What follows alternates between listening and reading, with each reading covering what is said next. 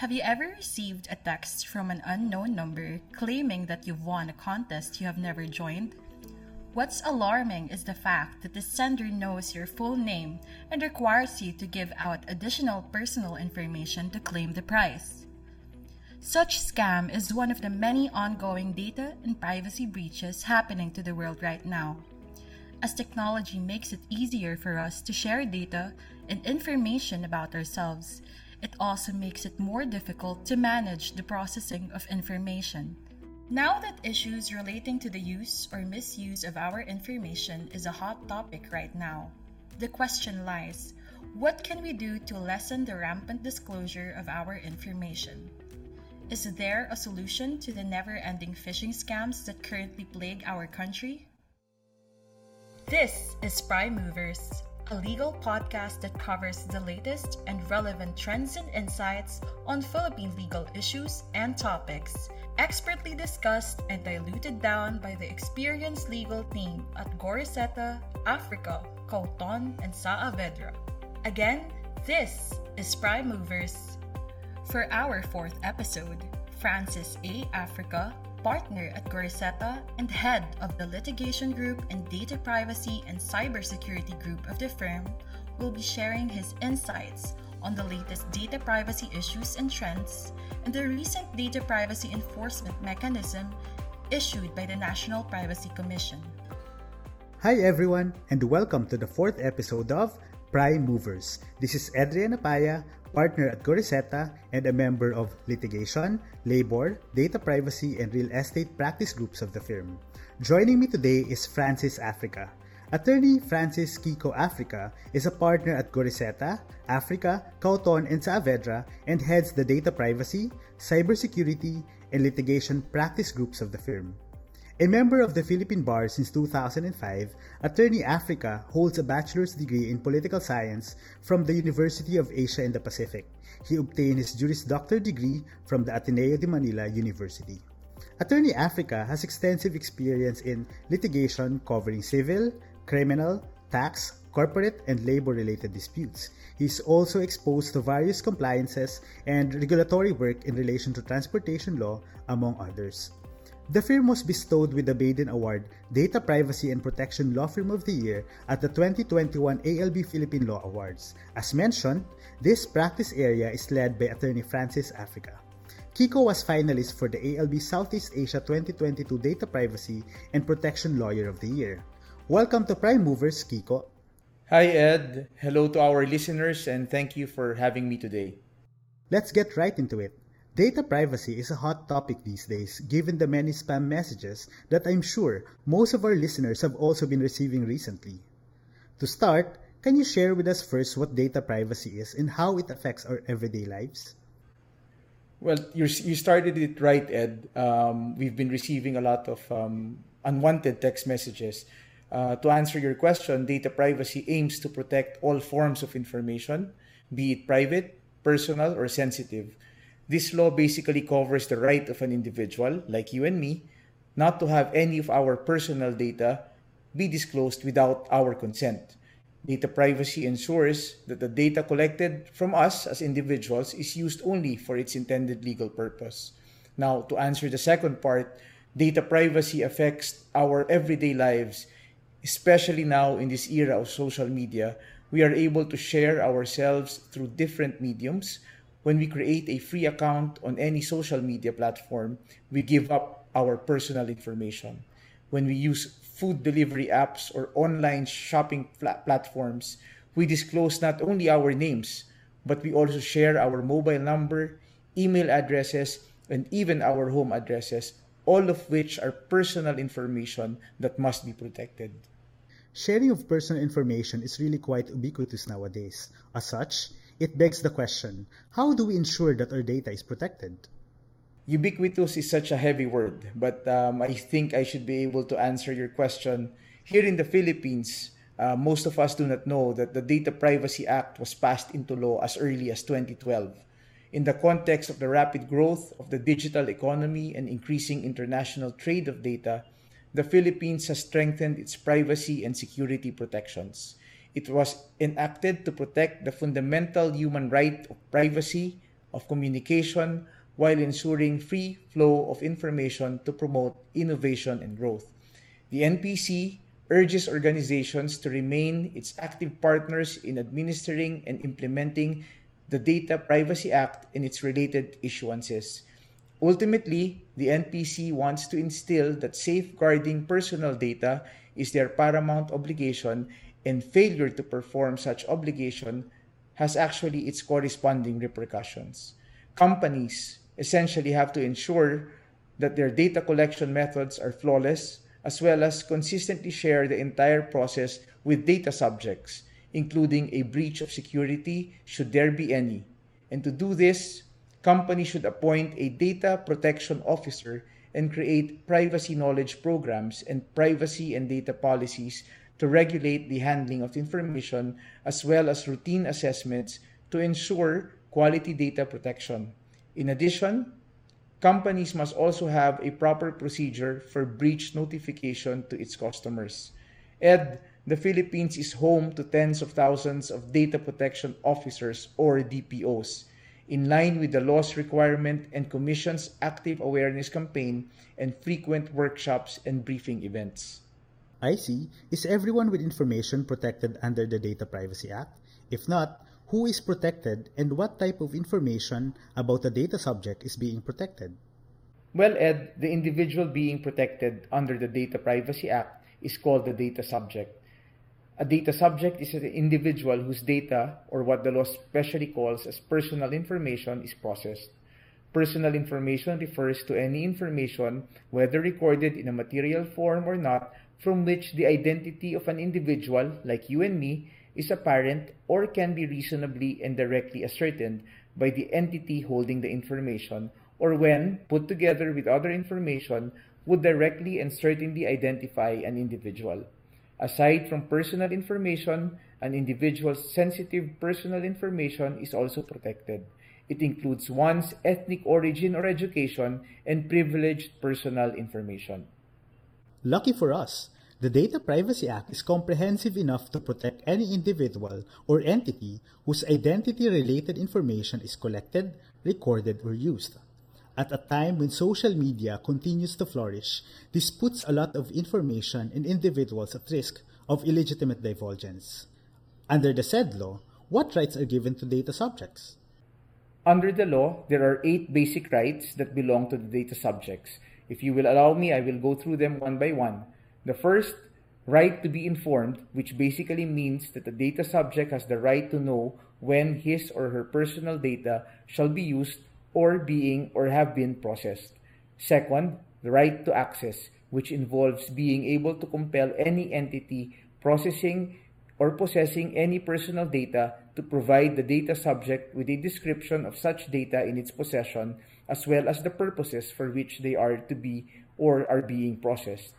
Third, the right to object requires the consent of the data subject to be secured in collecting and processing his or her data. Next, you have the right to erasure or blocking, which, from the word itself, basically gives control for, on the data subject to suspend, withdraw, remove, or destroy personal information that has already been processed. Next, the right to rectify, which basically allows the data subject to dispute any inaccuracy or error in the personal information process and to have the personal information controller correct it immediately in line with the control given to the data subject, the right to data portability also enables the data subject to obtain and electronically move, copy, or transfer personal data for further use. The last two rights are related to the enforcement of all other rights, which are the right to file a complaint with the National Privacy Commission and the right to ask for damages because of unlawful obtained or unauthorized use of personal information. I think we have a better grasp now of how data privacy works here in the Philippines, from what type of information is protected, who is a data subject, and what are his rights. So now, let's discuss the current trends and issues on data privacy. The rapid enhancement of technology brings with it the challenges of providing better ways to protect data, more specifically, personal information.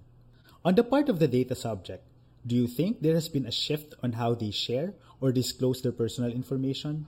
Well, Ed, I think data subjects are more active than reactive on the information that they disclose. Data subjects are becoming more aware of what happens when they disclose their personal information and take an active role to control their data. It seems that consumers nowadays, as data subjects, are more likely to choose companies that are very transparent and honest regarding their personal data collection and usage. I think people like you and me like to have the option to delete, download, review, view the personal data that's being collected from us. But even if data subjects are careful with the data that they disclose, the current trends in the digital world and technology makes it hard for data privacy to keep up. If we look at current news regarding scams and phishing, which we will be discussing later, why do you think there are still issues as to data privacy? There will always be a lot of issues regarding data privacy. Like what you've mentioned, it has to do with the rapid rise of technology, which makes it easier to retrieve data or information without even verifying it or without even asking for consent from the person being talked about. For example, this big phenomenon of big data or large diverse sets of information that grow at ever increasing rates. You see, it encompasses the volume of information at which it is created and collected and the variety or scope of data points being covered. An example would be social media platforms and search engines which retrieve information essentially every second that goes by. Since this in, these platforms collect huge amount of data, at times they fail to inform the data subjects that they have retrieved their information, which basically violates the principle of transparency. And another notable development that should be a concern to data subjects is the issue of surveillance or the monitoring of behavior activities or other changing information for the purpose of influencing, managing, directing, or protecting people. Unlike before, when this type of activity is usually reserved for government agencies like the law enforcement and the armed forces, today even the private sector is getting in on the action. Governments and even private companies would use technologies to monitor content of data subjects and even track communication between parties without their consent. Even if there are challenges and issues brought about by technology with respect to data privacy, do you think that we can still overcome these issues moving forward? I am very optimistic. There is still hope in better regulation of data privacy. Actually, another trend in data privacy right now is how to regulate private companies that store and process personal information. Globally, governing bodies are acknowledging and acting on irresponsible data collection, storage, and application practices. And as we talked a while earlier, a significant factor for governing bodies to enact some sort of data privacy protections is an increased demand for corporate accountability from the public as data subjects. As holders of information that can be used blindly, we are beginning to recognize not only how companies collect our data, but the value of that personal information that we stand to gain from it. With that knowledge, we have made it clear that we expect more from the companies that we support we want clear data policies. We want only necessary information to be collected and we want the power to remove that data from the public. So, here in the Philippines, can you say that our regulators are active in controlling the flow and privacy of personal information? Well, yes. Uh, you see, due to the passage of the Data Privacy Act and the enactment of its um, rules and regulations, I can say that the chief regulator of data privacy in the Philippines is currently active in ensuring that data privacy regulations are enforced. You see, Ed, in our country, the National Privacy Commission is mandated to administer and implement the Data Privacy Act and its subsequent rules and regulations. It is also mandated to monitor and ensure compliance of our country with international standards set for data protection. Personal data shall be adequate and not excessive in relation to the purposes for which they are collected and processed. Attorney Kiko, what were the instances when the NPC was proactive in regulating data privacy? Last May, the NPC conducted on site compliance check visits to personal information controllers and personal information processors to verify compliance documents that have been submitted and to determine whether there are substantial findings of non-compliance with the Data Privacy Act of 2012 and other issuances. For everyone's information, a PIC is a person or organization who controls the collection, holding, processing, or use of personal information, including a person or organization who instructs another person or organization to collect, hold, process, use, transfer, or disclose personal information on his behalf, while a PIP is a natural or juridical person to whom a PIC may outsource the processing of personal data. In an on-site visit, authorized NPC personnel will conduct a targeted inspection within the PIC or PIP's premises. This include, but is not limited to, presentation of relevant documents or records, organizational inspection to its selected departments wherein processing of personal information is undertaken and an interview with relevant personnel tasked to manage personal information. Recently, the NPC released its guidelines and administrative fines for PICs or PIPs who commit data privacy infractions. It basically states that depending on the severity of data privacy infractions committed, the violator shall be subject to administrative fines. Let's go to the latest news on data privacy.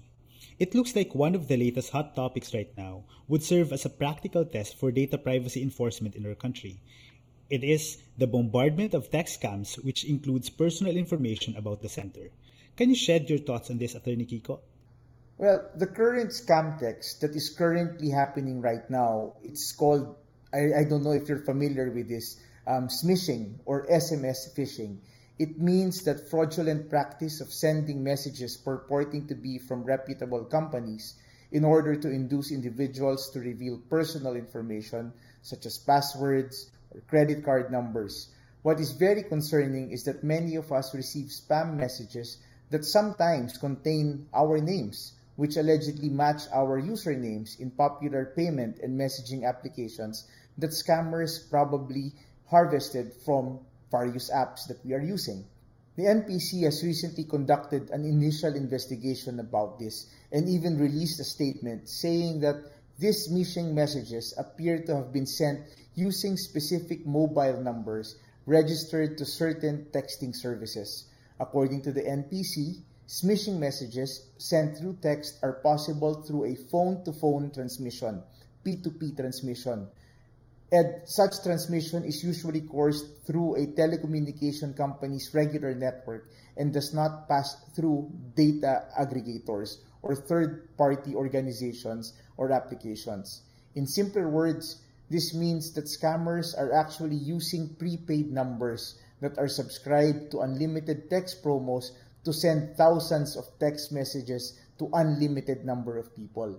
However, even if the scammers are not using applications, the NPC warns the public to be very vigilant in using apps that would require the disclosure of personal information. It has also directed telecoms to accelerate the process of blocking SIM cards that are being utilized to perpetrate smishing. I know that the NPC is saying that it is impossible for applications or third parties to have shared these numbers to scammers. But do you think, in one way or another, they played a role in these scam text messages? Well, you see, Ed, I think it does.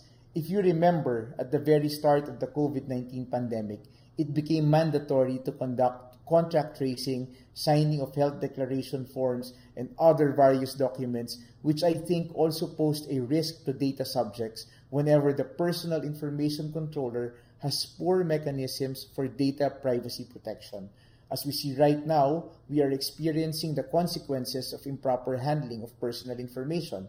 I am guessing that the issue we are facing right now will really serve as a wake up call not only for personal information controllers to improve their practices in data privacy protection and security, but also for the public to take reasonable steps in protecting their own data.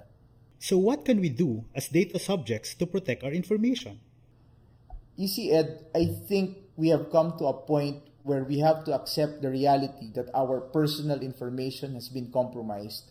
Over the past weeks, we have received several text messages even spelling out our full names.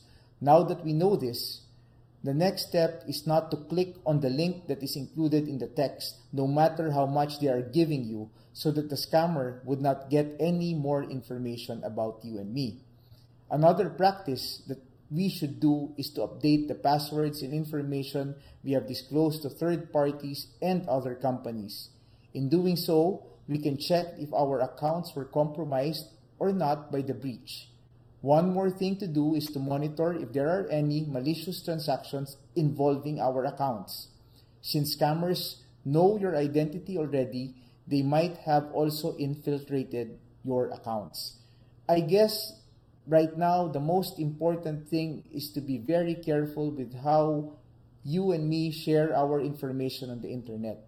Before, when we open an account, we rarely read the terms and conditions, failing to understand that we are giving up a piece of our information, a piece of our lives. Now I think we should be more vigilant about these things because data privacy crisis we are experiencing at the moment is very serious. Make sure to limit any disclosure about ourselves to anyone and don't just click any questionable links that are being sent to us. I agree with you on that, Attorney Kiko. Thank you for sharing your insights. I'm sure our listeners will find it really helpful. So, to our listeners, stay vigilant. Okay, so that is all the time that we have right now. We went from talking about what data privacy is, who is a data subject, what are the rights of a data subject, and the emerging trends and current issues that we have about our data. Before we end, Attorney Kiko, what is your main takeaway? As a data privacy practitioner, I have seen the interplay between technology and data privacy.